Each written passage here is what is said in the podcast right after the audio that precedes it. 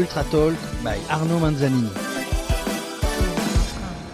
Mon invité du jour est surnommé dans les pelotons l'Américain.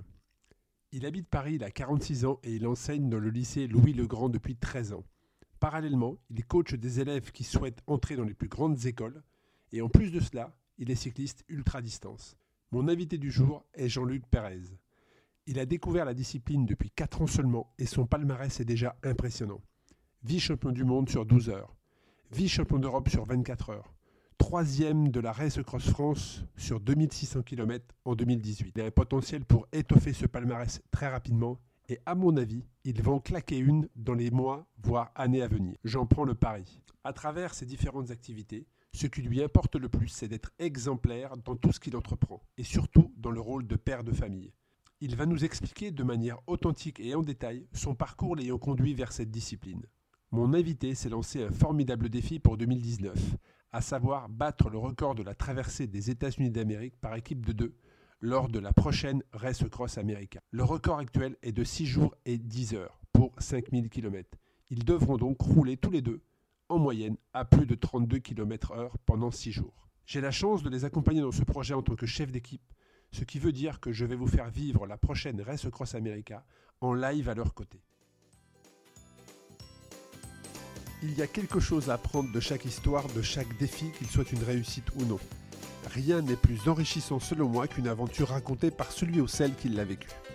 À chacun son défi, à chacun son histoire. Et vous, quel est votre prochain défi? Place maintenant à ma conversation avec mon invité du jour, Jean-Luc Pérez. Bonjour Jean-Luc, merci d'avoir accepté de, venir partager avec nous ton, expérience. Le Parisien titrait il y a quelques semaines de cela, à propos de toi, Ce prof a un petit vélo dans la tête. Est-ce que tu peux nous en dire un petit peu plus sur quand et comment tu as attrapé le, virus euh, du vélo, du cyclisme? Merci Arnaud pour euh, cet entretien, c'est très sympathique et original. Euh, bah écoute, finalement, euh, après réflexion, je serais même critique vis-à-vis -vis du, titre euh, du Parisien parce que c'est pas un petit vélo, c'est un grand vélo. Le vélo a, pris un peu plus de place. Euh. bon, écoute, euh, je pense que moi je suis originaire du Sud-Ouest. Quand t'es gamin là-bas, tu joues au rugby, tu regardes passer le Tour de France, t'as l'école des Pyrénées tous les matins qui sont face à ta, chambre. Tu prends un vélo comme, comme tu prends une paire de chaussures. Hein. Le vélo, voilà, quand il fait beau, tu fais le tour du quartier. Euh, tes gamins, directement, c'est faire des sprints, euh, celui qui va aller le plus vite. Les côtes euh, sont juste à la sortie de ta rue, donc on monte une côte, on se prend pour les champions. Bon, donc d'abord, moi, c'était surtout le, le vélo comme euh, je dirais qu'une gamine, euh, une gamine a sa poupée, euh, voilà, sans que ce soit sexiste. Hein. Donc tu as commencé très très jeune, mais tu es originaire de Paris ou tu es originaire du sud de la France? Alors voilà, moi, moi, je suis donc né à Toulouse et j'ai vécu, enfin j'ai grandi à Pau. donc tout le monde connaît Pau quand on regarde le Tour de France parce que pour attaquer les cols, le col de l'Aubisque notamment, tous ces grands cols euh, pyrénéens, on passe par plus ou moins euh, par Pau ou la, vallée. Donc je suis arrivé à Paris, j'avais 15-16 ans, mais j'ai jamais fait de vélo comme je le fais là avant 30 ans. Donc j'ai touché au rugby, donc j'ai touché au foot.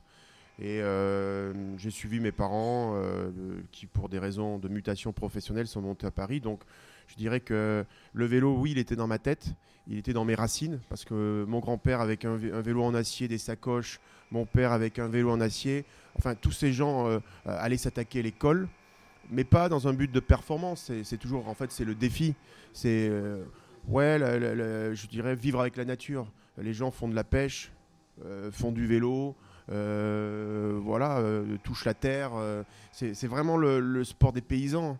Et je pense que c'est quelque part euh, beaucoup. maintenant, je suis marié avec une américaine, donc j'ai le regard aussi de comment les Américains voient le Tour de France. Ils apprécient finalement chaque fois les belles images de, notre pays, les châteaux, les, campagnes. Et, finalement, le, vélo, je dirais à la française, ben, c'est un sport rural. Et euh, moi, j'avais quand même une partie de ma famille euh, qui, avait les pieds sur terre, c'est-à-dire euh, des racines euh, liées à la ferme. Et donc euh, voilà, il faut savoir que les critériums, euh, c'est un petit peu comme le bal. Ah, dès que le, prin- le printemps, l'été arrive, il y a le critérium, il y a le bal, euh, et, mon grand-père, ouais, ils font un critérium, ils mettent une chemise, ils vont danser derrière. bon, maintenant, on porte des maillots fluo, des, des vélos en carbone très légers. bon, entre guillemets, je pense que là, ça, ça peut rien avoir. Donc voilà, un gamin, gamin qui, a- est originaire du Sud-Ouest, il, est- il a ces images dans la tête. Euh, un gamin du Sud-Ouest, il se parfume pas le matin, euh, il, prend son vélo pour aller par exemple à l'école ou pour rentrer de l'école. Et, euh, quand j'étais gamin, ben, je prenais un, bout- de pain, deux- carrés de chocolat, je prenais mon vélo, je rejoignais les copains. Et voilà. Après, ça s'arrête parce que certains vont, prendre, vont acheter un scooter. Ouais. mais donc, tu as, hum, le vélo a fait partie très très vite de, de ta vie, mais euh, j'ai lu un petit peu des, des articles sur toi. Tu n'as jamais été vraiment licencié avant 30 ans, je crois. Enfin, il n'y a pas vraiment eu de, de- de licence, un parcours classique dans le cyclisme. Tu es parti euh, aux États-Unis où tu as découvert, je crois, vraiment le, le vélo intensif euh, de l'autre côté de, de l'Atlantique. C'est exact. Euh, en fait, voilà, bon, moi j'avais eu un parcours euh, dans mes études, euh, bon, classe préparatoire, école normale, ça ça- ça m'a amené à développer quand même des, euh, une personnalité assez solitaire. Bon, euh, ce sont des études qui nécessitent une bonne part de volonté. Il y a des objectifs à atteindre. Il faut se donner les moyens, savoir faire des sacrifices, même savoir faire des, des- des- choix, à savoir parfois ne pas continuer à, avec des amis parce que eux euh, ont un autre parcours euh, scolaire, donc ils sortent, ils s'amusent. Quand on est en prépa, en fait, euh, on est un peu comme un pro. Voilà, c'est pas 5 heures de boulot concentré, c'est des, journées de 14, 15 heures. on se couche, il est minuit, 1 heure, on se lève à 6 heures, on relit ses fiches, on relit ses exercices. Voilà, donc finalement, dans ma formation euh, scolaire et ensuite même professionnelle, en fait, j'ai développé les, ingrédients euh, nécessaires ensuite euh, à le vélo et, aux exigences et ce qui fait partie ensuite réellement de- des- ingrédients pour réussir. Donc voilà, vers 30 ans, bah, j'étais arrivé peut-être. en fait, je, vois plutôt le vélo comme une, thé- une thérapie. hein. C'est-à-dire que 30 ans, oui, marié, naissance de notre première fille. Bah, je me retrouvais dans une routine, hein, pousser la poussette, euh, prendre le petit déj, aller acheter la baguette, euh, Toto et Tata, voilà. Bon, donc euh, ça correspondait pas trop à ce que j'avais en moi. Euh, le goût de l'adrénaline que j'avais pu ressentir quand je passais les concours dans mes études, ben, j'avais envie de le vivre au quotidien. Bon, quand on est prof, le quotidien, c'est rencontrer des élèves. Bon, on peut les secouer comme on veut, mais à un moment donné, on a vraiment l'impression quand même que euh, ça avance. On n'est plus dans ce monde-là. Donc, bah voilà, j'ai repris mes rêves. Mes rêves, c'était quoi? Bah, euh, Voilà, ces images d'être capable de prendre un vélo, de me sentir euh, avec une force illimitée, pouvoir monter l'école, parce que c'est ça, en fait. euh, moi, je voyais le vélo aussi comme vraiment un défi physique, plus que vraiment une performance chronométrée. Parce que le vélo que je connaissais, des campagnes, j'avais pas de chronomètre. Et quand j'ai commencé le vélo à 30 ans, et je dirais dans ma première phase de cycliste, de 30 ans à 40 ans, où je ne faisais pas d'ultra-endurance, mais vraiment du vélo, j'avais même pas de chronomètre. C'est-à-dire que je faisais des courses, je gagnais des courses, les mecs me demandaient ma moyenne. Bah, je savais pas, j'avais franchi la ligne le premier. C'est intéressant ce que tu dis parce que tu parles de j'avais pas de chronomètre alors que tu es reconnu, connu et reconnu pour euh, gagner énormément de chronos, justement. Exactement. Mais euh, je pense que je suis parti, euh, j'ai développé, j'ai commencé le vélo avec des rêves où finalement l'approche cartésienne, chronométrée, mesurer sa fréquence cardiaque, regarder sa moyenne, la distance parcourue. Non, je l'ai commencé au feeling, c'est-à-dire les sensations, parce qu'en fait, je connaissais le vélo euh, aux sensations. Donc j'ai commencé des courses. Pour moi, des courses, c'était quoi? Bah, C'était que s'il y avait trois mecs devant, il fallait y être. Et après, quand on était avec ces trois mecs, bah, il fallait être le premier. voilà. Donc euh, euh, les règles étaient assez simples et je ne regardais pas euh, ni ma pulsation cardiaque, je ne comptais pas mes heures d'entraînement, je roulais. Pour moi, il fallait rouler tous les jours, il fallait se faire mal à la gueule. Je ne pensais même pas en termes de ni nutrition, ni produits. En fait, voilà, les gens qui m'ont connu, bah, les gens qui m'ont connu à cette époque-là euh, se souviennent de, mes poches bien remplies avec des crêpes au chocolat dans les poches. euh, euh, je bouffais tout et n'importe quoi. Bon, voilà. En fait, au niveau amateur auquel j'étais, c'était suffisant. Donc ça m'a permis d'atteindre des objectifs, certes petit pour, mon- pour ma catégorie, mais des victoires. Il y a euh, quand même plusieurs titres de champion de France. Voilà, des champions de France de Ouais. contre-la-montre euh, par équipe not- notamment. Bon, j'ai eu la chance ensuite d'intégrer une équipe euh, de, de- de la Somme avec donc Flic Secours, Team Flic Secours, avec des, des gens vraiment, des coureurs qui étaient aussi très professionnels dans leur approche, et- étant amateurs. Bon, je, peux dire, euh, j'ai rencontré aussi des gens avec du talent. Un de mes meilleurs amis, euh, Evan Stevenhart, avec qui je vais faire la rame, euh, bah, était également coureur comme moi, très fort en contre-la-montre. On faisait des courses de 2-3 heures. Et puis, voilà, je pense qu'à un moment donné aussi, quand on est au niveau amateur, bah, on fait toujours les mêmes courses, on fréquente toujours les mêmes coureurs. Il y a une forme de lassitude. On retombe dans la même lassitude qu'on a dans le monde du travail. Et, finalement, si on ne se remet pas en cause, et euh, j'ai commencé le vélo pour me remettre en cause par rapport à ça. Mais au bout de 10 ans, finalement, j'avais besoin de me remettre en cause aussi dans le vélo. Ça devenait trop une routine. Les mêmes entraînements, les mêmes courses, euh, les mêmes calendriers et, les mêmes hivers à se préparer, etc. etc. Donc finalement, euh, bah, je touchais du doigt ce qui m'avait fait mettre au vélo, c'est-à-dire une stimulation, des nouveaux horizons, quelque part en moi, trouver des ressources de- d'énergie et de stimulation. Et donc je suis parti dans l'ultra parce que je me suis dit, bah, finalement, euh, qu'est-ce que ça donne de vous pédaler, euh, allez, on va dire, euh, d'abord 24 heures, Donc tu as quand même passé des courses UFOLEP voilà, 2-3 heures. euh, à des courses un peu plus longues, puis des 24 heures. Et Ah, puis en fait, là, tu- euh, la transition a été très rapide parce que les seules courses qui étaient longues pour moi, c'était des cyclosportifs qui duraient 3-4 heures. Bon, ensuite, c'est vrai qu'on on avait monté une équipe de 4 coureurs pour participer aux 24 heures du Mans en équipe. Donc ça veut dire qu'on faisait des relais de 2 heures, voire d'une heure 30. Bon, voilà, donc euh, euh, c'était, euh, on avait un temps de récupération.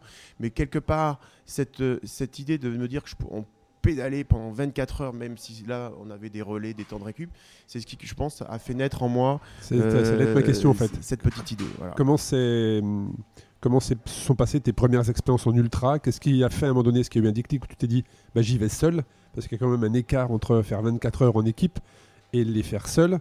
Euh, donc ça c'est ma première question. Puis ensuite, quel a été le déclencheur pour dire bah, je vais aller un peu plus loin. Je vais aller sur 1000 bornes, 1500 bornes, 2600 km avec euh, ta dernière participation sur la Race Cross France où tu as été euh, le troisième à, arriver au Touquet. Comment, comment se sont enchaînés ces différents événements? Bah, je pense que alors, il faut une bonne part de d'inconscience dans le sens que ne pas se poser les questions est-ce que je vais souffrir euh, s'imaginer euh, euh, une course de deux heures on peut l'imaginer. Presque minute après minute on peut voilà il y a des stratégies un groupe qui s'extrait je me mets dans l'échappée j'attaque je finis voilà bon. Classique voilà. Là, finalement, déjà, je pense que quand on se lance dans, l'ultra, et même finalement, j'ai- j'ai appris qu'il y avait d'abord l'endurance, c'est 24 heures, et l'ultra, c'est un jour, deux jours et plus. Et au début même, finalement, ce que j'appelais l'ultra-endurance n'était que de l'endurance, puisque c'était que 24 heures. Donc, bon, ma première expérience euh, de 24 heures, euh, encore une fois, c'est comme quand j'ai commencé le vélo. J'y suis allé aux sensations, sans vraiment schéma. C'était les 24 heures du Mans, donc solo. Euh, je pense que j'ai réussi, j'ai fini deuxième, 878 km pour ma première participation. Mon entraînement euh, avait été, euh, entre guillemets, ni encadré, ni préparé par des professionnels ou des gens qui connaissaient un petit peu les, spécificités de l'endurance. Bon, mes entraînements, ça se résumait à quoi? Bah, J'allais faire des sorties de 4-5 heures. Bon, cette épreuve avait lieu fin août, donc j'étais en vacances, donc j'avais eu quand même euh, de la disponibilité pour... euh, voilà. Mais je roulais le matin en peloton avec euh, des groupes comme ça. Je re- repartais rouler l'après-midi de 3 heures. J'ai enchaîné ça. Bon, je pense que là, la première, pourquoi j'ai réussi à terminer cette course et même deuxième, là j'avais une force en moi qui, dépassait en fait euh, toute force physique. C'était une force mentale. Euh, mon père venait a fait un AVC trois semaines avant. Donc euh, j'ai vu le moment où je perdais mon père. Et j'étais aux États-Unis, je suis rentré en urgence. Et les 10 jours qui ont précédé les 24 heures du Mans, non seulement je n'ai pas touché de vélo, je n'ai pas dormi, j'avais un décalage horaire de 9 heures. Euh, j'avais euh, vraiment euh, le choc émotionnel lié à l'accident de mon père qui avait été retrouvé inconscient dans la rue, amené aux urgences par hélicoptère, soins intensifs, etc. Et donc j'ai passé mes journées auprès de lui à l'hôpital à espérer qu'il ouvre un œil, puis ensuite qu'il puisse faire un geste. Donc finalement, je me suis présenté aux 24 heures du Mans dans un état qui à ce jour euh, est complètement euh, inconcevable pour moi. Euh, pas de, 10 jours pas de vélo, Air France avait perdu mon vélo, je m'étais enrhumé, j'ai passé mes journées à l'hôpital, il pleuvait à Paris, un copain vient me chercher, 11h du matin, je prends le départ samedi 15h, dimanche qui suit 15h, je finis à moitié aveugle parce que j'avais oublié de mettre des lunettes pendant 24 heures et notamment la nuit, j'y voyais plus rien. Donc une, première expérience. Première expérience, marquante. au bout de 5-6 heures, je suis en tête, je m'arrête, je rentre au stand, effondré, crevé. Euh, Mon assistant Stéphane Pouillet, euh, un fidèle ami qui était là, euh, ben, on discute, euh, je m'arrête 15-20 minutes, c'est lui qui me dit mais il faut repartir. Euh, je mange de l'omelette, je mange des pita chips salés, du- des chips même, vous voyez, bon là, je repars. Ben, finalement, je fais 24 heures, 878 km, mais avec 45 minutes au total d'arrêt. Alors que 4 ans plus tard, euh, je deviens vice-champion du monde de 24 heures solo à Borrego avec zéro arrêt sur un vélo de chrono. Donc voilà l'évolution. Je veux dire Quel que- a été le, le- le déclencheur après ces premiers 24 heures? Est-ce que tu as pris le, le recul nécessaire pour faire le point sur tout ce que tu viens de nous citer, tous les éléments qui ont été, euh, qui, n'ont t'ont pas aidé, on va dire, dans, la, dans cette préparation-là?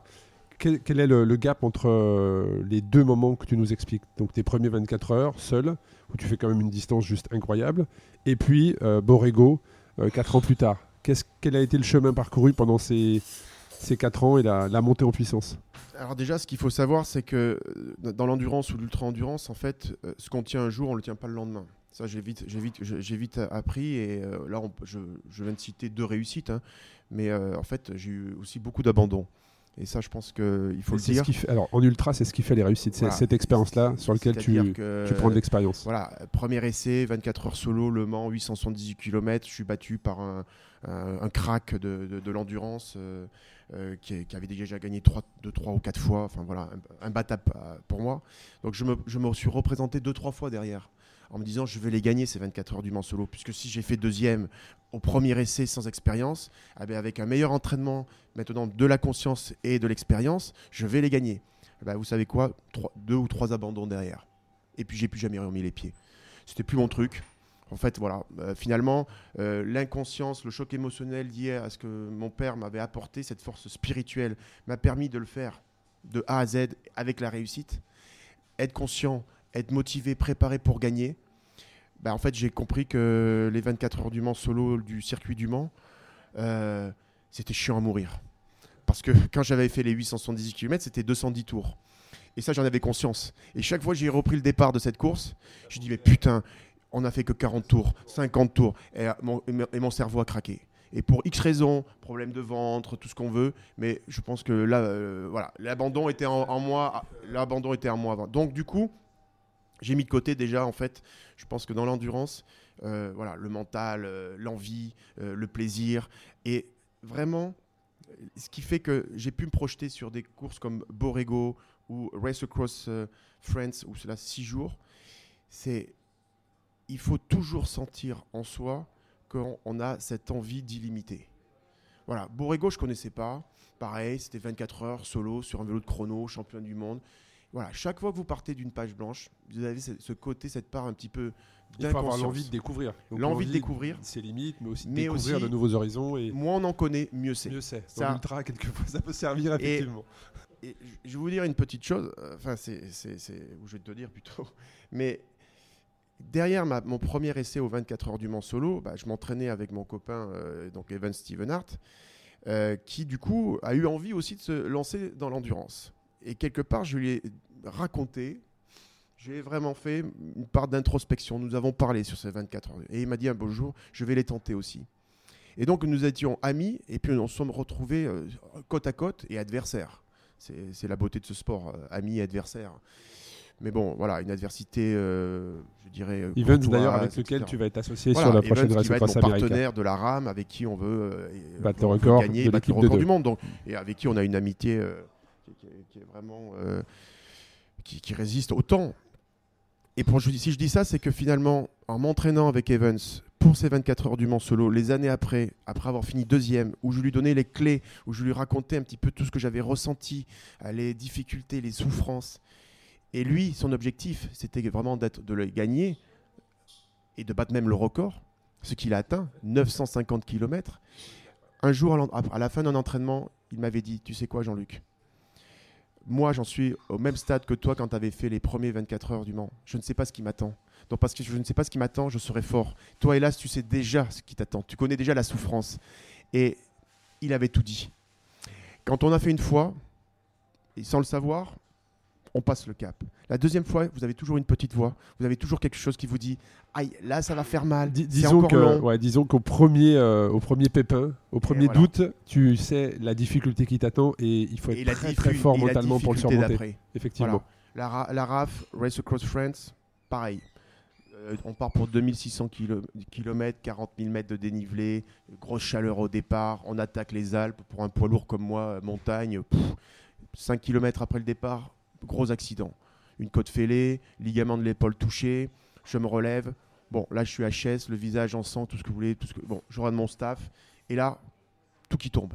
C'est-à-dire que là, on partait pour euh, gagner, on partait pour faire euh, quelque chose de. une performance. Euh, et là, en fait, oh ben, on est en mode survie. Au bout de 5 km, je crois, c'est ça. Km. Donc, tu as 2600, 2600 km à parcourir avec l'envie de faire un gros résultat, une grosse perf. Et au bout de 5 km, chute, touche au visage, côte fêlée. Mais tu continues quand même. C'est-à-dire que tu reprends ton vélo, tu repars. Et là, c'est ce que je dis aux gens, c'est que je regarde tous les gens qui sont autour de moi. Certains sont en pleurs. Ils, comprennent que tout vient de s'effondrer après 5 km. Ça faisait 3-4 jours qu'on était, euh, jours qu'on était sur place, dans la chaleur, à attendre. On partait pour du 5-6 jours. Et là, je regarde mon staff, je regarde tout le monde, je me regarde. J'ai une douleur, mais à me tordre. Euh, mais je pense immédiatement que ça va être plus compliqué pour moi d'aller à l'hôpital, passer des examens et d'avoir à gérer 7-8 personnes, le camping-car, le matériel, et me dire qu'ils vont me garder peut-être en observation 2-3 jours, mais rien n'est prévu. Je n'ai pas de location, ou rester? Moi, je vais rester à l'hôpital, mais que faire de, mes, de mon équipe, de tous ces gens-là qui sont venus? Mon épouse doit venir euh, me rejoindre sur le parcours, à mi-chemin, du côté de Blois. Euh, Donc le plus simple pour toi, c'est de reprendre le, vélo. monter sur le vélo. ça m'a fait faire des économies et ça m'a et ça a été et euh, je veux dire encore une fois, voilà, on rejoint. Mais à ce moment-là, à ce moment-là, les 2600 km se sont effacés de ma tête. C'était kilomètre à pied kilomètre. C'était exactement. Et finalement, bah, j'ai fini. On a mis de côté le classement, mais j'ai terminé. C'était ça. Tu as terminé, mais il y a encore eu une autre chute. C'est-à-dire que tu n'as pas eu que la première chute au bout de 5 km, tu as encore eu un pépin, je crois, le dernier jour ou les dernières 24 bah, heures. Deux jours, euh, moi non, même pas, quand même, quand même encore à 800 km, du côté de Blois. Ben voilà, bon, une voiture, euh, je peux comprendre. Hein. on a traversé la France, c'était l'été, les gens, euh, on partage la route. Hein, l'ultra endurance, c'est pas comme le stade de foot. C'est pas fermé le terrain de foot. Là, notre terrain de sport, c'est la route qui appartient à tout le monde. Bon, voilà, donc je pense qu'une conductrice euh, un peu pressée pour aller chercher sa baguette n'a pas réalisé qu'elle avait un coureur qui arrivait en face d'elle, qui avait quand même euh, déjà euh, environ 1500 km dans les jambes, qui avait traversé les Alpes. Bon, donc je me suis retrouvé face à face avec un véhicule et je savais que là, il y allait avoir chute. Bon, quand on est cycliste, on a des réflexes. Donc j'ai été capable d'anticiper, de sauter sur le capot, passer à travers le pare-brise, euh, tout ça avec le vélo accroché encore au pied. Bon, euh, ça a duré deux minutes, le vélo n'était pas touché, le bonhomme non plus. Bon, j'ai reglissé euh, comme sur un toboggan du capot et hop, on est reparti. Donc j'ai laissé mon équipe faire un constat. Voilà, toi tu es reparti, en fait tu t'es dit à ton équipe, je laisse faire le constat, moi je continue. Exactement, ça sert à ça une équipe aussi, ça vous, ça, vous, ça vous file le bidon.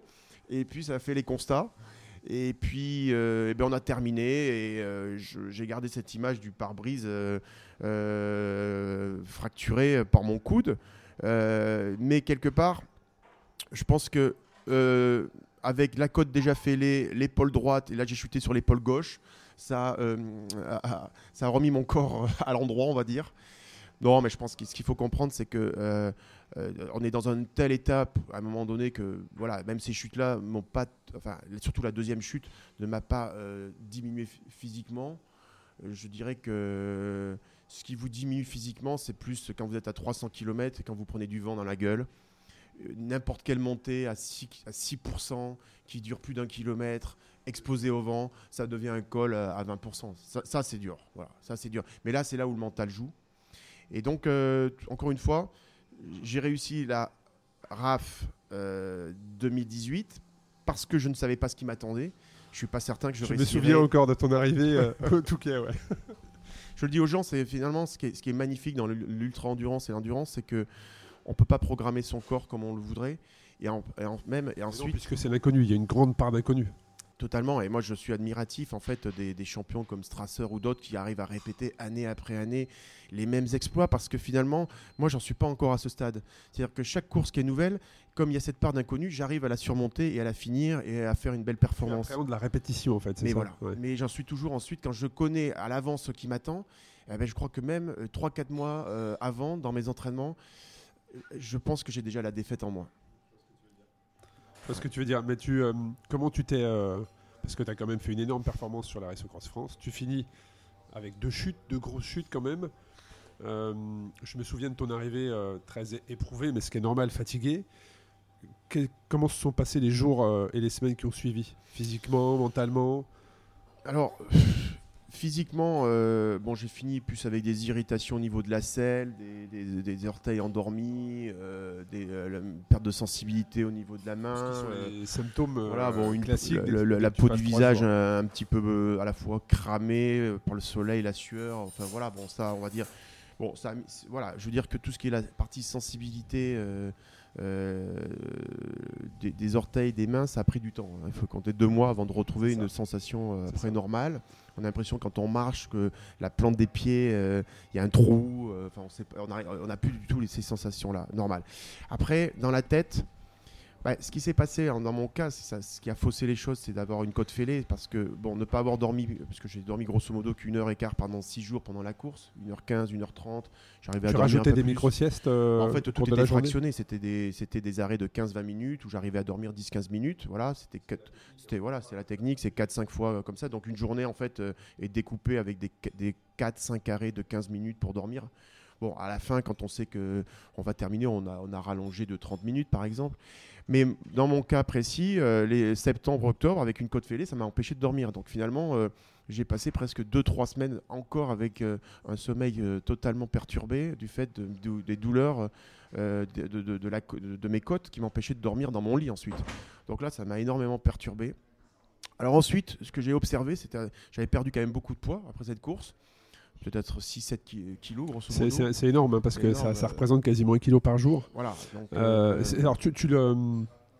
C'est, ça vient de quoi selon toi? C'est de l'alimentation qui n'était pas réglée? Ouais, ben, On est passé de, du très chaud, après on a récupéré de la pluie, des baisses de température, donc la, la, montagne euh, fait qu'on va, on va chercher plus à boire et on on mange pas trop. Enfin bon, là, j'ai pas très bien géré non plus, j'ai pas été très bon. Enfin, j'ai encore des, choses à apprendre là-dessus. Mais c'est la découverte, bien sûr, bien sûr. Euh, mon estomac s'est vite fermé, j'arrivais plus à. Trop sucré, certainement. Euh, ouais, ni sucré, etc. Mais les, en fait, toute l'alimentation qu'on avait prévue, les barres énergétiques, etc., ben, j'en avais pas envie. Mais en fait, tu sais, c'est l'alimentation, c'est comme euh, tu expliquais le fait de découvrir l'épreuve et que tu ne peux pas euh, prévoir euh, ce qui va se passer dans deux jours, trois jours, l'alimentation c'est pareil. Voilà, tu peux pas savoir ce que tu vas manger en partant dans trois jours, quatre jours. Il faut aussi. Euh, et, finalement, on est parti avec voilà des, tout ce qu'un sportif peut avoir comme alimentation en poudre pour les boissons, en gel, en bar, etc. On est arrivé au Touquet, on avait presque tout. Oui. Donc, donc en fait, ça a été le même retour d'expérience sur les États-Unis, effectivement. Donc voilà, bon alors. Euh, pendant les deux trois premiers jours ont été très compliqués parce qu'avec en plus la chute, bah, voilà, j'arrivais pas à m'alimenter mm. par la souffrance. Euh, bon, euh, le déclic, c'est qu'à un moment donné, j'ai eu envie d'un hamburger.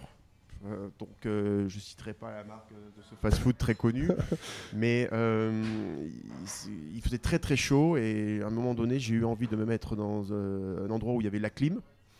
Euh, de boire un milkshake et de manger des choses un peu dégueulasses avec de la mayonnaise, etc. Et donc je me suis empiffré dans un fast-food.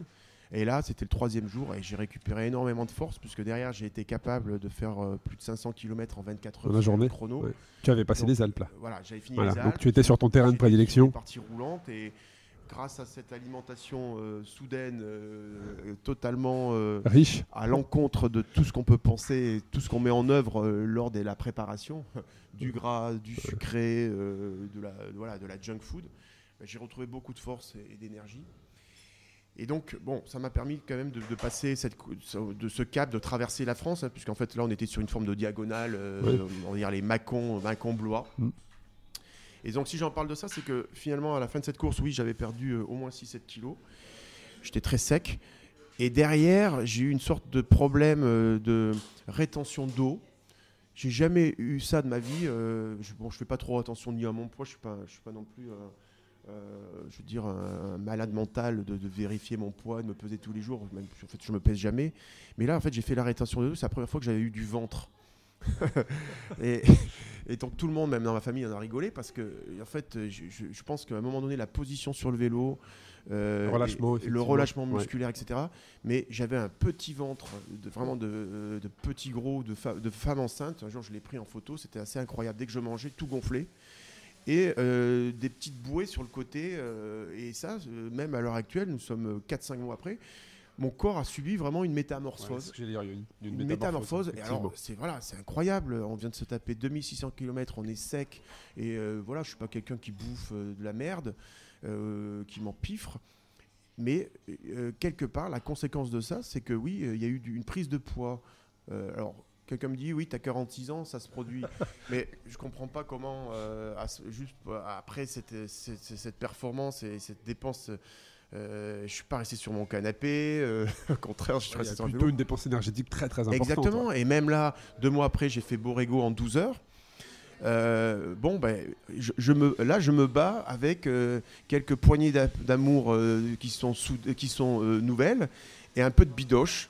Alors c'est relatif, mais c'est pas, ma, pas ma morphologie.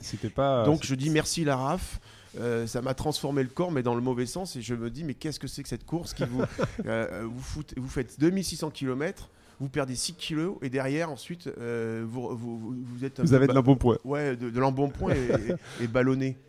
Voilà, donc, euh, je, voilà, donc euh, bon, on verra ce que ça donne. Là, je reprends une, préparation euh, hivernale avec un peu de travail en salle pour faire de, la, de, nouveau du gainage et de la force. Je me dis que peut-être finalement, voilà, le corps a besoin d'être retravaillé, surtout la, partie supérieure, puisque pendant 2600 km, c'est les jambes principalement, les muscles du cou, du dos. Oui, parce que tu es posé effectivement, le haut du corps repose sur le poste de, pilotage, il y a peut-être du renforcement, des choses Mais, comme ça. après, ce que je peux dire, c'est, enfin, c'est ça, c'est que je, n'ai presque rien, je me souviens de rien. Les gens me, Visuellement, tu veux dire, t'as pas d'image ben, Je sais pas, en fait, euh, tout est résumé presque en deux images. Traverser des Alpes, 1000 km, euh, ça, ça, nous a pris trois jours. C'est-à-dire que ben si là, je te demande de m'écrire ou de me décrire jour par jour ce que tu as vécu, non, il n'y a rien. T'as pas d'image? J'ai l'image de la chute, de l'après-chute, où je me suis retrouvé directement en, prise euh, à, monter. Euh, et c'était ça qui était assez marrant, c'est qu'on est parti de deux minutes en deux minutes. Et euh, j'ai fait un, départ très rapide sur les vélo contre la montre, chute après 5, 5 km, boum. Mais après la chute, je remonte sur le vélo et je sais pas, et 5, 3, 4, 5 minutes après, je rejoins le premier, l'Italien qui a été le vainqueur. Et je, le dépasse et je suis en tête. Euh, donc ça veut dire que je suis en tête et je sur, sur à peu près pendant une heure, une heure et demie. Mmh. Euh, donc là, je me souviens bien, oui. Après, on est pris dans un énorme orage, de grêle. Là, je fais euh, une hypothermie. je dois m'arrêter. Je suis frigorifié. Je tremble. Je monte dans mon véhicule. Ça prend 20 minutes. Là, finalement, tous mes concurrents me dépassent. Je les vois arriver à nouveau. Et je les vois. Ils me dépassent. Je ne les reverrai jamais. Comme quoi, euh, voilà, on, on a, il y, a, encore 2500 euh, peut-être kilomètres. Vous voyez passer vos concurrents. Et là, à ce moment-là, je, passe de la première place à peut-être la cinquième, la sixième. Je remonte sur le vélo, euh, la route est inondée, j'ai froid, je suis frigorifié, et là j'avance avec entre le froid, les douleurs, et finalement je, roule à un rythme qui me fait même perdre encore de, de l'avance. Et il faudra bien peut-être 7-8 heures jusqu'au Ventoux. Voilà, et même pour dire, hein, le Ventoux, euh, où, on est battu par des, des, coureurs self-support, sans aucune assistance, qui sont partis avec euh, des vélos, avec sacs de couchage dessus. Euh, j'ai atteint le Ventoux presque au bout de 18 heures. ce qui était un, temps mais inimaginable. Bah, pour, pour ceux qui nous écoutent, effectivement, Laurent Boursette, qui lui a, a, terminé le, plus rapidement dans le self support, est arrivé au sommet du Ventoux en 15h30. Voilà. Et donc là, quand on mélange chute, mauvaise fatigue, en fait tout, ben là déjà, voilà, là déjà, moi j'étais, euh, dire, hors sujet. Bon, mais tu as pris un coup moral sur ça? C'est-à-dire que tu, est-ce que je veux dire, est-ce que tu as gambergé toi-même, tu as fait tes calculs, tu t'es dit oh là là, je suis pas bien, ou est-ce que tu n'avais pas conscience forcément de tous ces temps-là? Après la chute, euh, une autre course en fait après la chute pour toi. on avait 300 km après la chute pour rejoindre le Ventoux avec euh, donc un parcours très cassant. jusqu'au Ventoux. Et je n'avais jamais monté le Ventoux. Je suis pas grimpeur euh, quand même euh, à la base. Et euh, je savais pas si j'allais réussir à passer le Ventoux. Voilà. Donc finalement, ma course de 2600 km, c'était d'abord une course de 300 km. Et en fait, tout s'est joué là. Euh, il y a quand même une énorme part de mental chez toi. Ouais. C'est-à-dire qu'en fait, voilà, tout a été résumé là. Et savoir que j'ai dit à mon, à mon staff, euh, j'ai envoyé mon camping-car en haut du Ventoux. Ma voiture, quand je suis arrivé au pied du Ventoux, je savais que ça allait être une bagarre avec moi, avec moi-même. Ça allait durer 1 heure, 1h15, 1h30. Tout le monde me donnait les. À partir de. C'était Bédouin. Euh, Bédouin, tout à fait. Bédouin m'a dit fais gaffe, c'est là que ça commence. On y est arrivé. Euh, et là, j'ai même demandé à ma voiture je leur ai dit écoutez, vous montez, vous me laissez dans le noir. Et la chance, c'est que j'ai monté le Ventoux dans le noir. J'ai jamais vu, jamais vu la pente. Et encore une fois, voyez, on, rejoint, on rejoint le mental. Tu vois pas la pente, tu vois pas la difficulté, tu gamberges pas. Et j'ai éteint ma lampe, j'ai tout éteint. Donc j'ai fait le Ventoux, euh, pas de lampe, pas d'oreillette, pas de musique, pas de voiture qui est suivie. C'était quoi? C'était la volonté de déconnecter avec cette, ce stress, cette pression, euh, c'était et de vivre le moment présent avec la nature justement. C'était l'envie d'entendre mon cœur, de, même de me parler. Je parlais aux arbres, je parlais et je m'encourageais. Allez, allez, allez. On me disait fais gaffe, les deux premiers kilomètres sont mortels, ils sont et je le sentais euh, qu'on était à du 10% certainement, voire plus. Et on m'avait dit tu verras, à un moment donné, tu vas arriver au chalet euh, et là ça va aller mieux. Ouais, ça n'avait pas été si bien mieux que ça, mais dans la tête, comme quoi tout est euh, encore une fois. C'est le mental parce que soit disant bon voilà en, en, arrivant au chalet je, je me suis dit bon et je voyais au loin, au loin, au loin cette sorte de phare. J'ai l'impression d'être dans l'océan, puisque la nuit, en fait, on voit rien. On voit rien, on, est, dans un océan. Et je voyais vraiment euh, cette lumière rouge du, de, du sommet, du sommet euh, avec l'observatoire et cette tour. Euh, et puis je voyais le gyrophare de ma voiture, parce que j'aurais dit, vous m'attendrez un kilomètre avant, et ça me donnait ce repère. Mais entre ce que l'on voit et cette lumière, nous, mais non, mais on le voit en ligne droite. et là, c'est pas une ligne droite on part à droite, on revient à gauche, il y a les lacets. Mais comme on voit rien dans la nuit, on n'en finit jamais. On se dit, mais bordel, mais putain, mais où est-ce qu'elle est, cette route? Parce qu'on la voit pas, la route. On la voit pas. Et voilà, il y a un virage par-ci. Et à, ce moment-là, à ce moment-là, euh, ce qui m'a fait très très mal, c'est que tout d'un coup, je commençais à mieux voir les lignes blanches euh, réfléchissantes du sol. Ou parfois, euh, dans les virages, les panneaux réfléchissants, je les voyais mieux. Et je me suis dit, mais bon sang, c'est que quelque chose les éclaire. Et eh oui, c'était un concurrent qui arrivait au loin. Il était loin, il était certainement encore à 1 km, 1 km 5. Mais au détour d'un virage, euh, les, phares de sa voiture éclairaient la nuit entière éclairer toute la route. Ça devait se réfléchir sur des cailloux, etc. Et donc ça atteignait des petits, voilà, des objets, euh, un arbre. Tu sentais qu'il y a quelque chose qui se passait. Ah, et je me, à un moment donné, euh, je me suis retourné et je voyais au, loin euh, et, je me disais. Quelle sacrée performance de merde que tu es en train de faire. Es en train... Je suis arrivé pendant les deux premiers kilomètres qui sont presque en ligne droite. Il y avait personne. Je dis, il y, a un mec là qui est en train de qui t'a bouffé au moins un kilomètre, voire deux. C'est-à-dire que là, je montais à plus de. Peut-être j'étais allé, j'étais au moins à du 4 minutes au kilomètre, voire 5 minutes. Parce que c'est ça qui se passe, c'est qu'on euh, on monte à. Tel, là, je montais tellement lentement et que je me disais, mais le mec t'a bouffé presque 8 ou 10 minutes. Tu te souviens du braquet que tu utilisais pour ceux qui nous écoutent bah, Là, j'avais un braquet, euh, j'avais un.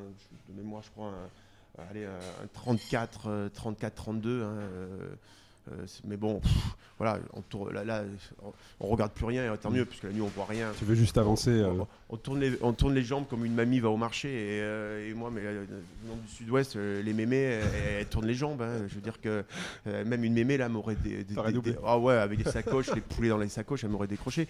Mais ce qui est marrant, c'est que je me suis fait quand même un point d'honneur. Je me suis dit, tu peux pas, tu peux pas te faire rattraper. J'ai voulu franchir, atteindre le sommet sans que ce coureur-là qui revenait, qui était également un francilien, euh, Michael, ah, et Michael Mallet. C'était lui. c'était lui, Michael Mallet. Et, en fait, euh, je, suis, je me suis engouffré dans mon camping-car.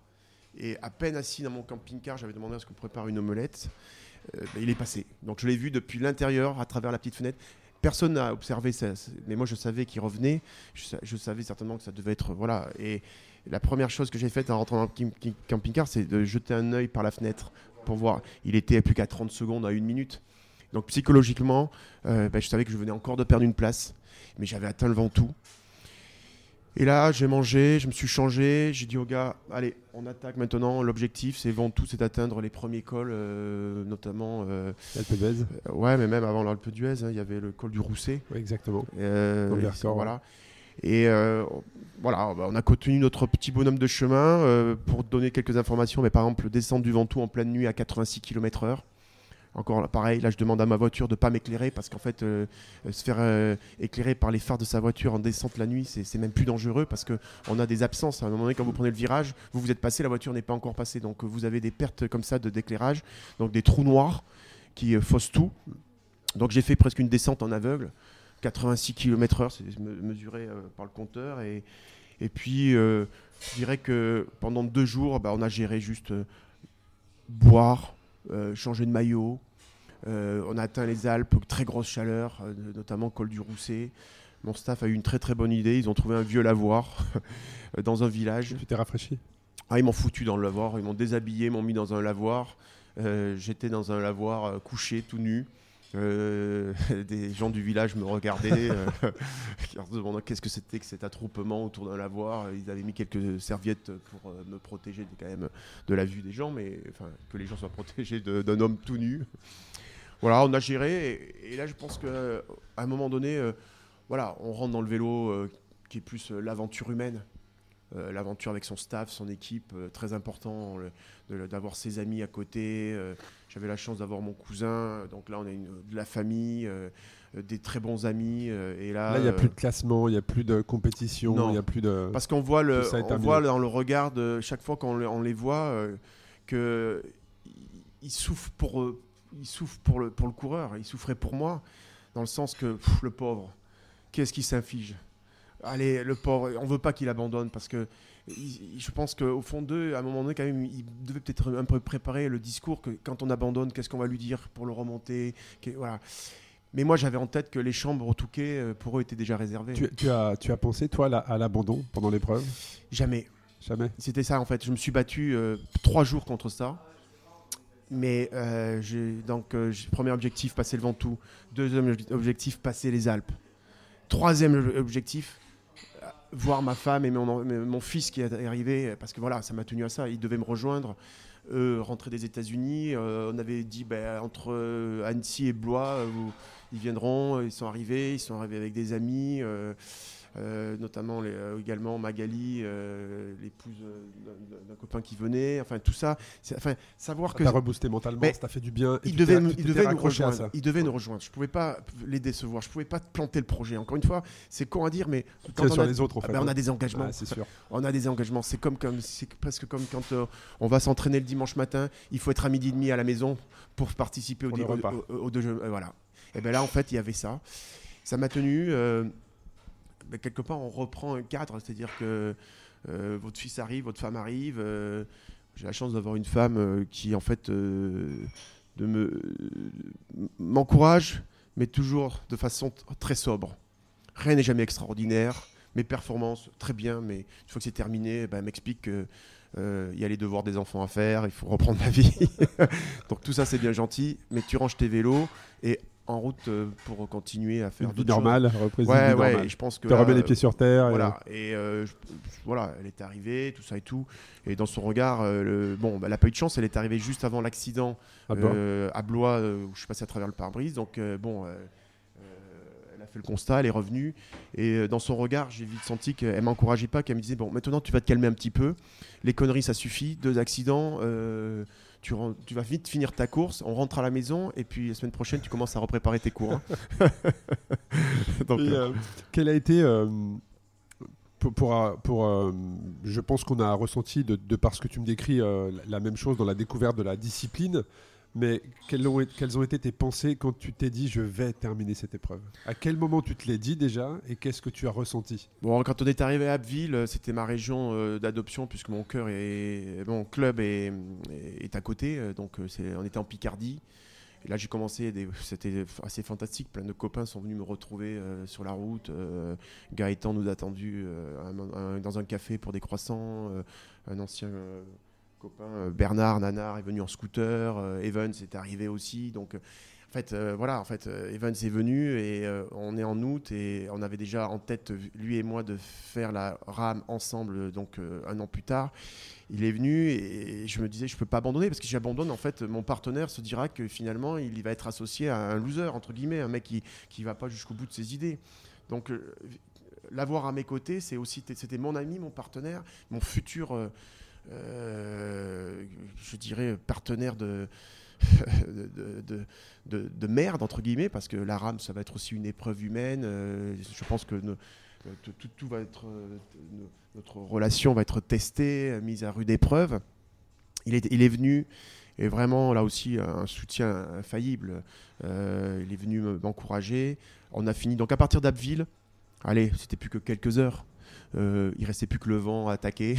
Ça a été très difficile. Mais là, quand même, on se dit qu'on peut pas laisser tomber, on peut pas arrêter. On peut pas arrêter. Bon, les mecs étaient devant, les deux, les deux premiers étaient loin.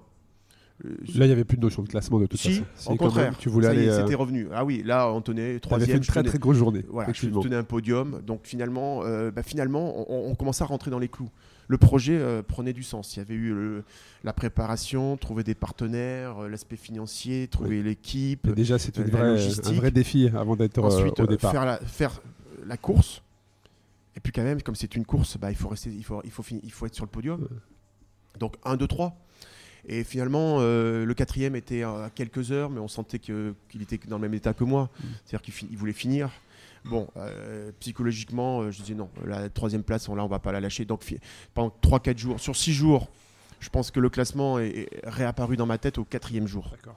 Au quatrième jour, on a remis quand même euh, dans la course l'ingrédient qu'il faut performer et euh, ça voilà et c'est peut-être que peut-être que c'est aussi à ce moment-là où vous avez pris votre rythme. Toi, tu avais pris ton rythme sur le vélo, l'équipe avait trouvé son rythme au niveau de l'organisation. Ouais, je pense qu'au bout du quatrième jour, euh, voilà, on est, on, est dans son monde totalement. on est sur un vélo, on pédale, on n'a plus la notion du temps. jour, nuit, euh, voilà, tu penses à quoi sur un vélo quand tu pédales comme ça ouais, Moi, c'est la question qu'on m'a souvent posée quand tu es revenu des États-Unis. C'est pour ça que je la pose souvent aux cyclistes ultra distance. Moi, j'ai ma réponse, mais, mais toi, euh, à quoi tu penses quand tu es sur le vélo ah, Comme ça, des heures et des heures. Bon, c'est vrai que, allez, je peux dire que ça va être assez banal. Bien sûr qu'on pense à ses proches, euh, on, pense, on pense à sa famille, on pense juste aux amis qui sont là. Mais en fait, on, on pense juste aux 5 minutes qui arrivent. C'est toujours 5 plus 5 plus 5 plus 5. Voilà. Et, euh, et euh, on, est, on, est, on est avec soi-même, hein. c'est-à-dire qu'on part. Euh, le vélo, c'est ça, hein. c'est que les gens nous voient sur un vélo, etc mais ils se rendent pas compte de la multitude d'amis qu'on a dans la tête. On, communique ensemble. On n'est jamais tout seul, vraiment. On n'est jamais tout seul. Il y a plein de petites voix, on, parle, on se parle. Et, et à un moment donné, on pédale pour juste le mec qui est derrière dans la voiture. C'est aussi con que ça, mais c'est ça. pour les autres. Ouais, on a envie de les impressionner. C'est à chaque coup de pédale, on a envie de leur dire, vous voyez comment je tourne bien les jambes, hein, vous avez vu la vélocité, vous avez vu comment je monte la côte, parce qu'on se dit que eux sont aussi des coureurs. Bien sûr. Ce sont des assistants, mais coureurs aussi dans l'âme, avec euh, qui on, s'entraîne, etc. Et en fait, euh, le, je pense qu'on se fixe à chaque euh, instant que s'il y a un col à monter ou etc. voilà, j'ai Honfleur Deauville, vent de trois quarts favorable, j'ai roulé à 55, 56, mais j'avais envie d'appuyer sur les pédales pour les impressionner. Au cinquième jour de course. Cinquième jour de course, voilà, 55-56 km/h. Euh, on torche 75 km en deux heures et quelques. il y a encore il y a de la circulation, mais je dirais que même euh, à l'entraînement, peut-être je ne l'aurais même pas fait. Mais là, voilà, donc c'est-à-dire que finalement, on est, dans un, on est dans une forme physique assez extraordinaire. Le rapport poids-puissance est monumentalement. Pour, euh, on a perdu du poids, les watts sont là, mais en fait, euh, on, est là pour impressionner en fait euh, notre, notre staff. C'est con à dire, mais on est content de leur montrer que on va vite, euh, qu'on tourne bien les jambes, qu'on est affûté. Et finalement, je pense que c'est bête à dire, mais quand on se change, on s'arrête, on se change. Bah, tout le monde a un compliment. Oh, putain, que t'es beau, t'es affûté, etc. Mais ça plaît s'appelait. On est un peu euh, parce que as besoin, enfin, on a besoin de ça effectivement pour. Bah, euh, là, on est affûté comme jamais. je veux dire que là. Euh, ah, au top de ta forme, effectivement. On est au top de sa forme, on ressemble réellement, on commence à ressembler à un pro. Un pro, effectivement. on voit qu'il y a la peau, les os, le muscle, euh, voilà, que finalement on le, on le voit bien, on le sent. les cuissards, on sent qu'ils ont une, ta- une taille de Oui, trop. tu te vois transformé. euh, voilà, physiquement, et même j'avais des, des maillots L et M et euh, au bout de troisième quatre jours on prend les maillots M. Et euh, voilà euh, c'est à dire que c'est donc euh, je pense que à un moment donné, euh, à 300 km de la fin, oui, on pense, on, on pense à qui? Ben, On pense au, au mec qui a, qui a fait cette course, qui s'appelle Arnaud, qui doit être euh, là. euh, euh, on, pense à cette, comment est cette dernière ligne droite finalement? On se, on se- on se l'imagine. Comment ça, y a-t-il, euh, comment est l'arrivée? Y a-t-il une, euh, une haie d'honneur, l'arche de l'arrivée? Comment ça va être présenté? Ouais, donc c'est les, c'est les 12 dernières heures, les 12 dernières heures où vraiment tu t'es dit je vais finir Ouais, et puis Je après on se dit finir. comment je vais être? Est-ce que je vais craquer l'émotion, Ouais, euh, etc. voyez? émotionnellement. ouais. Et puis finalement, euh, quand on franchit cette ligne, eh ben, Tu rien ne se passe comme on y pensait. Tu m'en as un petit peu voulu au début quand même. Ouais, parce qu'on me disait, ah, putain, moi j'en ai voulu parce que je me suis dit quand même, putain, ces Alpes, il y a des moments, surtout dans la partie de Picardie, on a été chercher des côtes, mais c'était plus dur que les Alpes. Des côtes qui duraient 2-3 km. Moi je connaissais la Picardie et je m'attendais, en fait, c'est là où j'ai été trop- euh, surpris, mais dans le mauvais sens, parce que je pensais que c'était, ça allait être pour moi. J'arrivais sur mes terres, la Picardie c'est plat, c'est du vent. Mais non. J'ai découvert des côtes et j'en ai voulu aussi à mes coéquipiers. On me dit mais pourquoi on n'a jamais fait de course dans ces coins de Picardie? Parce que je pensais avoir des repères. Je pensais être vraiment en terrain, euh, disons, connu. Et, euh, et- et finalement, ça a été une énorme surprise, mais dans le mauvais sens, parce que j'en ai bavé euh, sur ces 500 ou 400 derniers kilomètres qui étaient vraiment dans le nord de la France. Ouais, c'est beaucoup de ce qu'on peut appeler de toboggan effectivement. Oh là des, des- mais perte des- de vue, des ouais. 3 km exposés au vent qui n'en fichent jamais à 8-10%. hein. Euh, Donc là, on n'a plus le braquet, on ne sait plus comment les monter. Mm. euh, ça ne oui, t'as pas. plus de notion de braquet effectivement parce que dès que tu as moins de pourcentage, tu mets plus de la puissance donc tu mets tout à gauche. Donc et- euh, voilà, plus rien ne va là. Et puis, et puis là, vraiment, on a. Et puis en plus, la baisse des températures. euh, donc euh, ça a énormément euh, joué. Et là, je me dis, mais putain, là, il fait chier Arnaud. merde, là, il y avait. On pouvait aller faire un tout droit, on y était. On y était. on aurait pu couper. Ouais, donc, donc là, c'est vrai qu'à un moment donné. Et, et je l'ai dit hein, dans mon staff, je dis mais, mais il est malade ce mec. Mais, mais je, je leur ai dit, je dis mais là il a voulu impressionner le monde. hein. Là il nous a sorti tout ce qu'il y a de plus beau en France. Mais je, je savais que c'était en faisant le parcours, effectivement, je savais que c'était une des épreuves les plus difficiles en termes de dénivelé par kilomètre parce qu'il n'y avait pas que les Alpes et c'est ressorti auprès de beaucoup de, beaucoup de coureurs. Ouais, Ouais, c'est que clair. c'est euh, surhumain. Euh, je lui dis mais euh, voilà et ça c'est vrai que tout, tout le monde tout le monde a été très surpris par la difficulté. Alors du relief, euh, du parcours. Mais après, tout le monde a été surpris euh, de voir comment euh, moi et les autres con- euh, concurrents, on a été capables d'aller jusqu'au bout. C'est ce que j'allais dire. Tu sais que vous aviez quasiment 24 heures d'avance sur les prévisions. Ouais, voilà. Et, je, me, et, et je pense que encore à la fin, tout le monde est sorti du schéma de prévision. Quand est-ce que, je pense que tout le monde avait un plan établi. Et euh, moi, mon plan a explosé après 5 km. Mais tu Mais- t'es adapté c'est mais la voilà, force de et- l'ultra-distance. Mais euh, moi, ce qui m'a surpris, c'est que j'ai rattrapé, par exemple, un self support, un mec, un Italien, tout seul sur son vélo, donc avec euh, pas d'assistance. Bon, on est arrivé à sa hauteur, je l'ai rattrapé. Bon, il a proposé de la flotte, enfin de, de l'aider un petit peu aussi, parce que quand même à ce moment-là, on, a envie d'être humain. Euh, on, se rend compte déjà quand on, a euh, son staff, sa voiture, son assistance, ce que ça représente. Alors moi, quand je rencontrais ces gars-là à, à 300 bornes, mais ce qui m'a surpris, c'est que je le rattrapais, je le dépassais, et les mecs ne lâchaient rien. J'ai j'ai eu, j'ai- avec ces gars-là, je refaisais des courses comme je faisais des courses de deux heures. Cet Italien m'a fait chier pendant 3-4 heures. Je le dépassais, il revenait à ma hauteur. On a une pensée pour Roberto parce qu'il s'agit de Roberto. C'est Roberto, mais, mais je me dis, mais c'est- je me suis arrêté deux trois fois. Je dis, mais c'est un malade. Donc il- je, le ra- je le rattrapais, il me dépassait et là il me tirait des bouts droits, il se remettait devant moi, il voulait pas que je le dépasse. Mais alors c'était impossible parce que je pouvais pas être dans sa roue, il pouvait pas être dans ma roue. On était côte à côte. Mais côte à côte. J'aurais voulu voir ça. Ah mais côte à côte, on était comme deux chevaux là. Et moi, et deux trois fois, j'ai été obligé de lâcher. J'ai dit à mon team, ah, on le laisse tomber.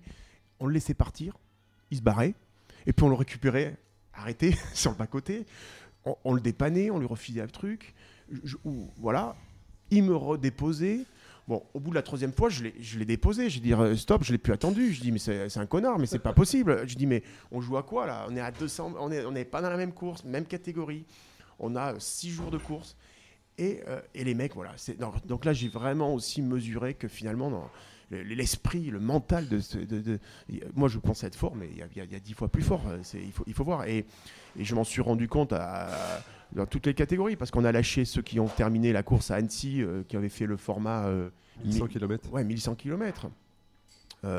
pareil aussi, comme il s'appelait dans c'est Salvatore Mori. C'est, il y en a un qui s'appelle Mori, euh, qui a gagné la catégorie. Silver. Ah, Silver, ouais, excuse-moi, Silver, Silver, excuse-moi, Silver, si tu m'entends. Euh, Silver, euh, euh, pareil, je sais pas, euh, il me rattrapait dans l'école parce qu'il a- c'est un super grimpeur, il a un magnifique coup de pédale. Pour rattraper, il devait s'arrêter, je le redépassais sur les bouts droits, et puis on se retrouvait en montagne. On a, fait, on a joué comme ça pendant deux jours, on s'est perdu de vue, on se retrouvait, on s'est perdu de vue, etc. Mais chaque fois qu'il me dépassait, il lâchait pas le truc, il me mettait un tempo. Oh, C'était pas un tempo d'ami, hein. il me mettait un tempo, le, coquin, là, je le voyais bien.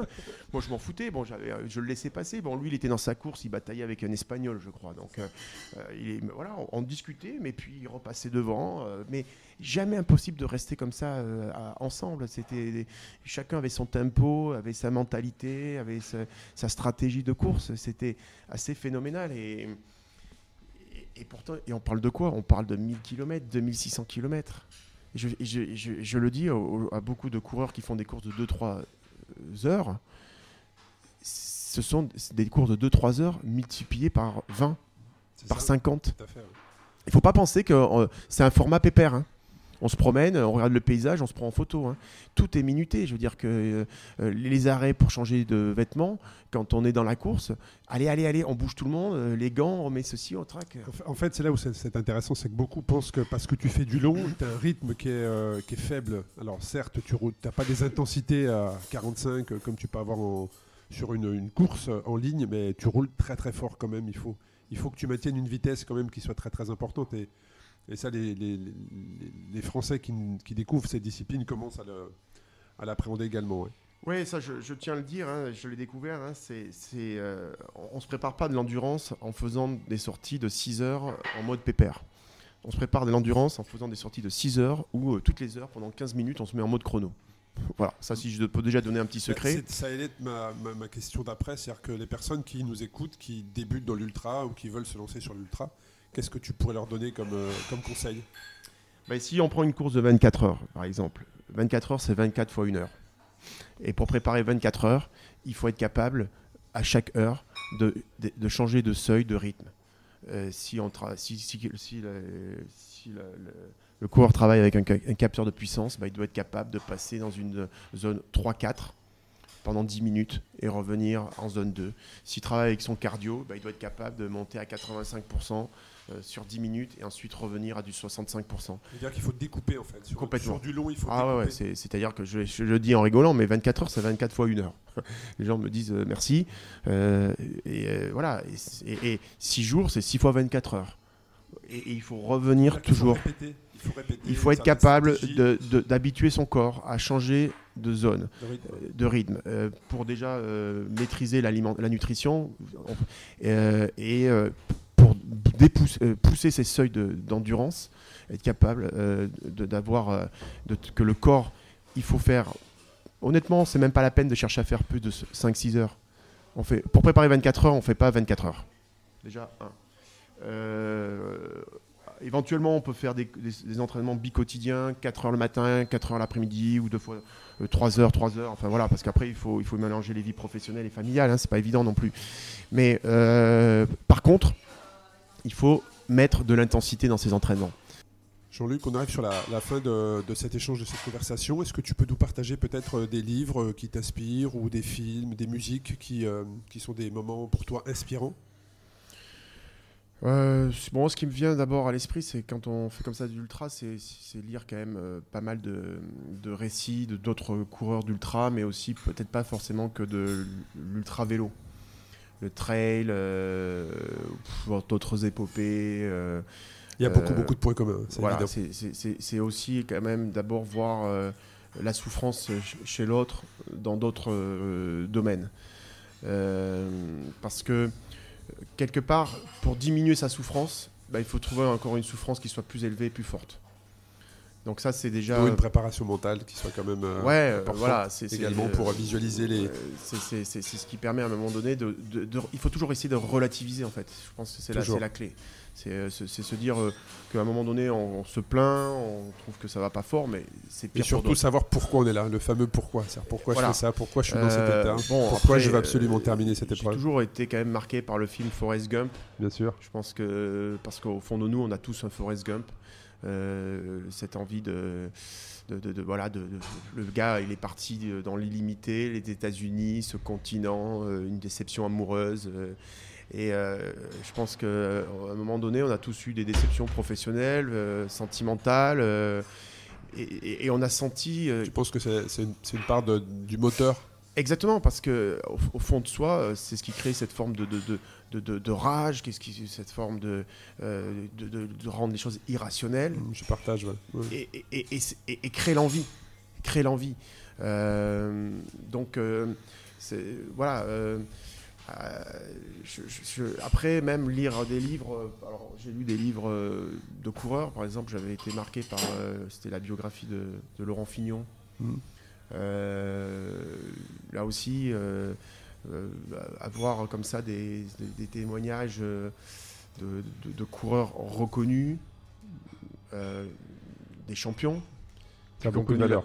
qui ont connu la, la maladie, qui ont connu le dopage. Parce qu'en fait, euh, voilà, on n'en parle pas trop, mais euh, pour beaucoup de gens, en fait, ce qu'on fait là aussi euh, en ultra-endurance, bah, ils se disent que peut-être que Ça on- interpelle. ça interpelle et surtout voilà qu'est-ce qu'on fait de notre corps et comment on le, on le gère euh, voilà moi, moi, j'avais besoin aussi de me prouver à moi-même que les champions que je vois, voilà les champions que je vois à la télévision le Tour de France etc je peux être comme le, le- le citoyen lambda qui ne fait pas de sport en disant mais ok ils y arrivent parce qu'ils prennent des produits et je pense que l'approche que j'avais, c'était quand je revoyais les mecs qui faisaient des courses d'ultra-endurance de plus de 6 jours ou 10 jours, je me dis, bon, c'est bon, à un moment donné, le mec, il prend des antidouleurs, etc. Et donc, euh, à travers ça, je, bah, en fait, euh, j'essaie d'être pour mon fils la preuve vivante, la démonstration qu'il me voit vivre au quotidien, travailler du matin jusqu'au soir, organiser mes courses, me préparer, être un bon papa, être à la maison quand il le faut. Euh, J'habite Paris, il n'y a pas de montagne, il y a de la pollution, euh, il fait pas très beau l'hiver. Et, euh, mais il me voit partir à l'entraînement, il me voit rentrer, il me voit fracasser parfois, euh, il me voit m'effondrer sur le canapé, bouffer des chocolats, etc. Donc il, il voit ce que c'est que vraiment, lui il voit l'arrivée, il Et- voit la- quand je parle, possible. quand je- que- voilà, et, mais, et, et je lui montre, je, et je lui dis toujours, je lui dis écoute, écoute-moi bien, toi, t'es le témoin, pas de dopage, pas de secret, sans du sacrifice, sans de l'organisation.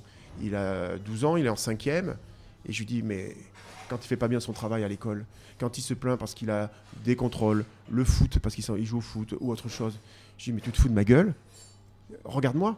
Et, et- et ça repart. Voilà. Et je pense que au fond de nous aussi, on fait ça parce qu'on veut être des exemples. Mhm. Moi, je suis professeur et je pense que c'est important pour mes élèves euh, que d'avoir aussi pour eux quelqu'un qui est prof, mais qui fait aussi quelque chose Mais à qu'il y a autre côté chose à côté, effectivement. et, et quelque chose qui est prenant parce qu'ils habitent Paris, ils vivent dans les mêmes conditions que moi, euh, ils voient euh, bah, leurs copies et reviennent corrigées, Euh, j'attends pas trois mois pour les rendre, donc j'essaie d'être dans mon approche avec eux professionnel, Euh, un modèle, d'avoir de l'énergie.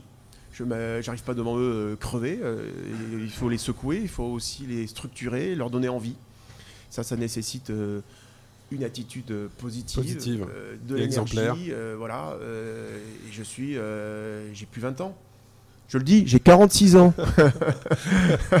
Donc, mais je le dis aussi parce que j'avais rencontré, ça revient souvent, un mec aux États-Unis. Je m'entraînais, il avait 50 piges. J'en avais peut-être que 38 à l'époque. Et on montait un col et j'étais quand même surpris de sa, de sa force et de son niveau. Et le gars m'avait dit Tu peux pas imaginer comment, à partir de 45 ans, je me suis jamais senti aussi fort. Je croyais pas. Je me disais, mais voilà. Et bien maintenant, en fait, je, je repense à ce gars-là. Et c'est vrai que je pense que j'ai 46 ans et je suis plus fort que quand j'avais 45 ans. Ça fait 4 ans que je fais de l'endurance. Et finalement, euh, cette tu te sens de année, mieux ouais. bah, cette année, c'était ma première année. Avant, je faisais une course de v- de 24 heures. J'ai commencé cette par an. Cette année, j'ai enchaîné 24 heures Sebring, Floride. J'ai été faire les 1000 km en, en Autriche avec de la montagne, 41 heures, où j'ai fini troisième. J'ai fait un abandon en Slovénie. J'ai fait la Race Across France, 2600 km, euh, donc 6 jours. J'ai fait ensuite euh, la course à Borrego, 12 heures, 422 km. Voilà, ça c'est ma saison 2018. Et je suis quand même fier, je pense que je dois arriver à 30 000 km.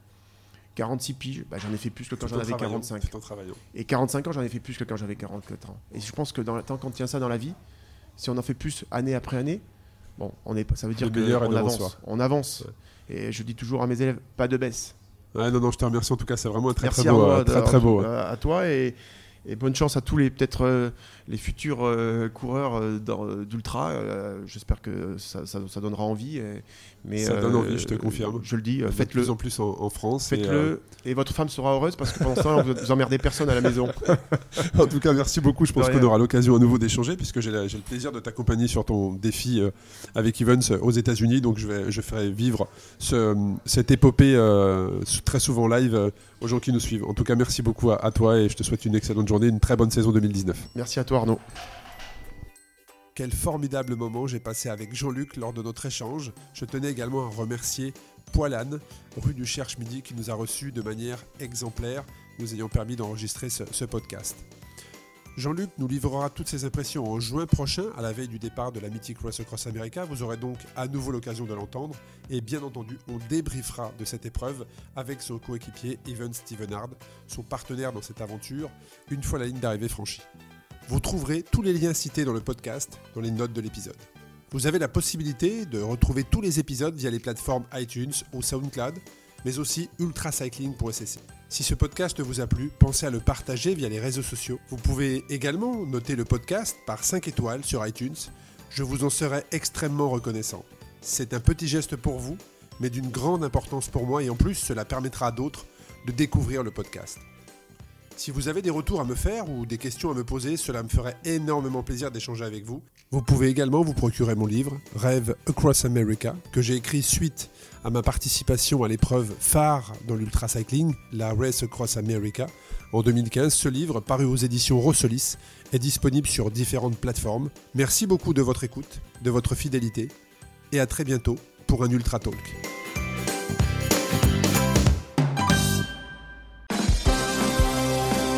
Ultra Talk by Arnaud Manzanini.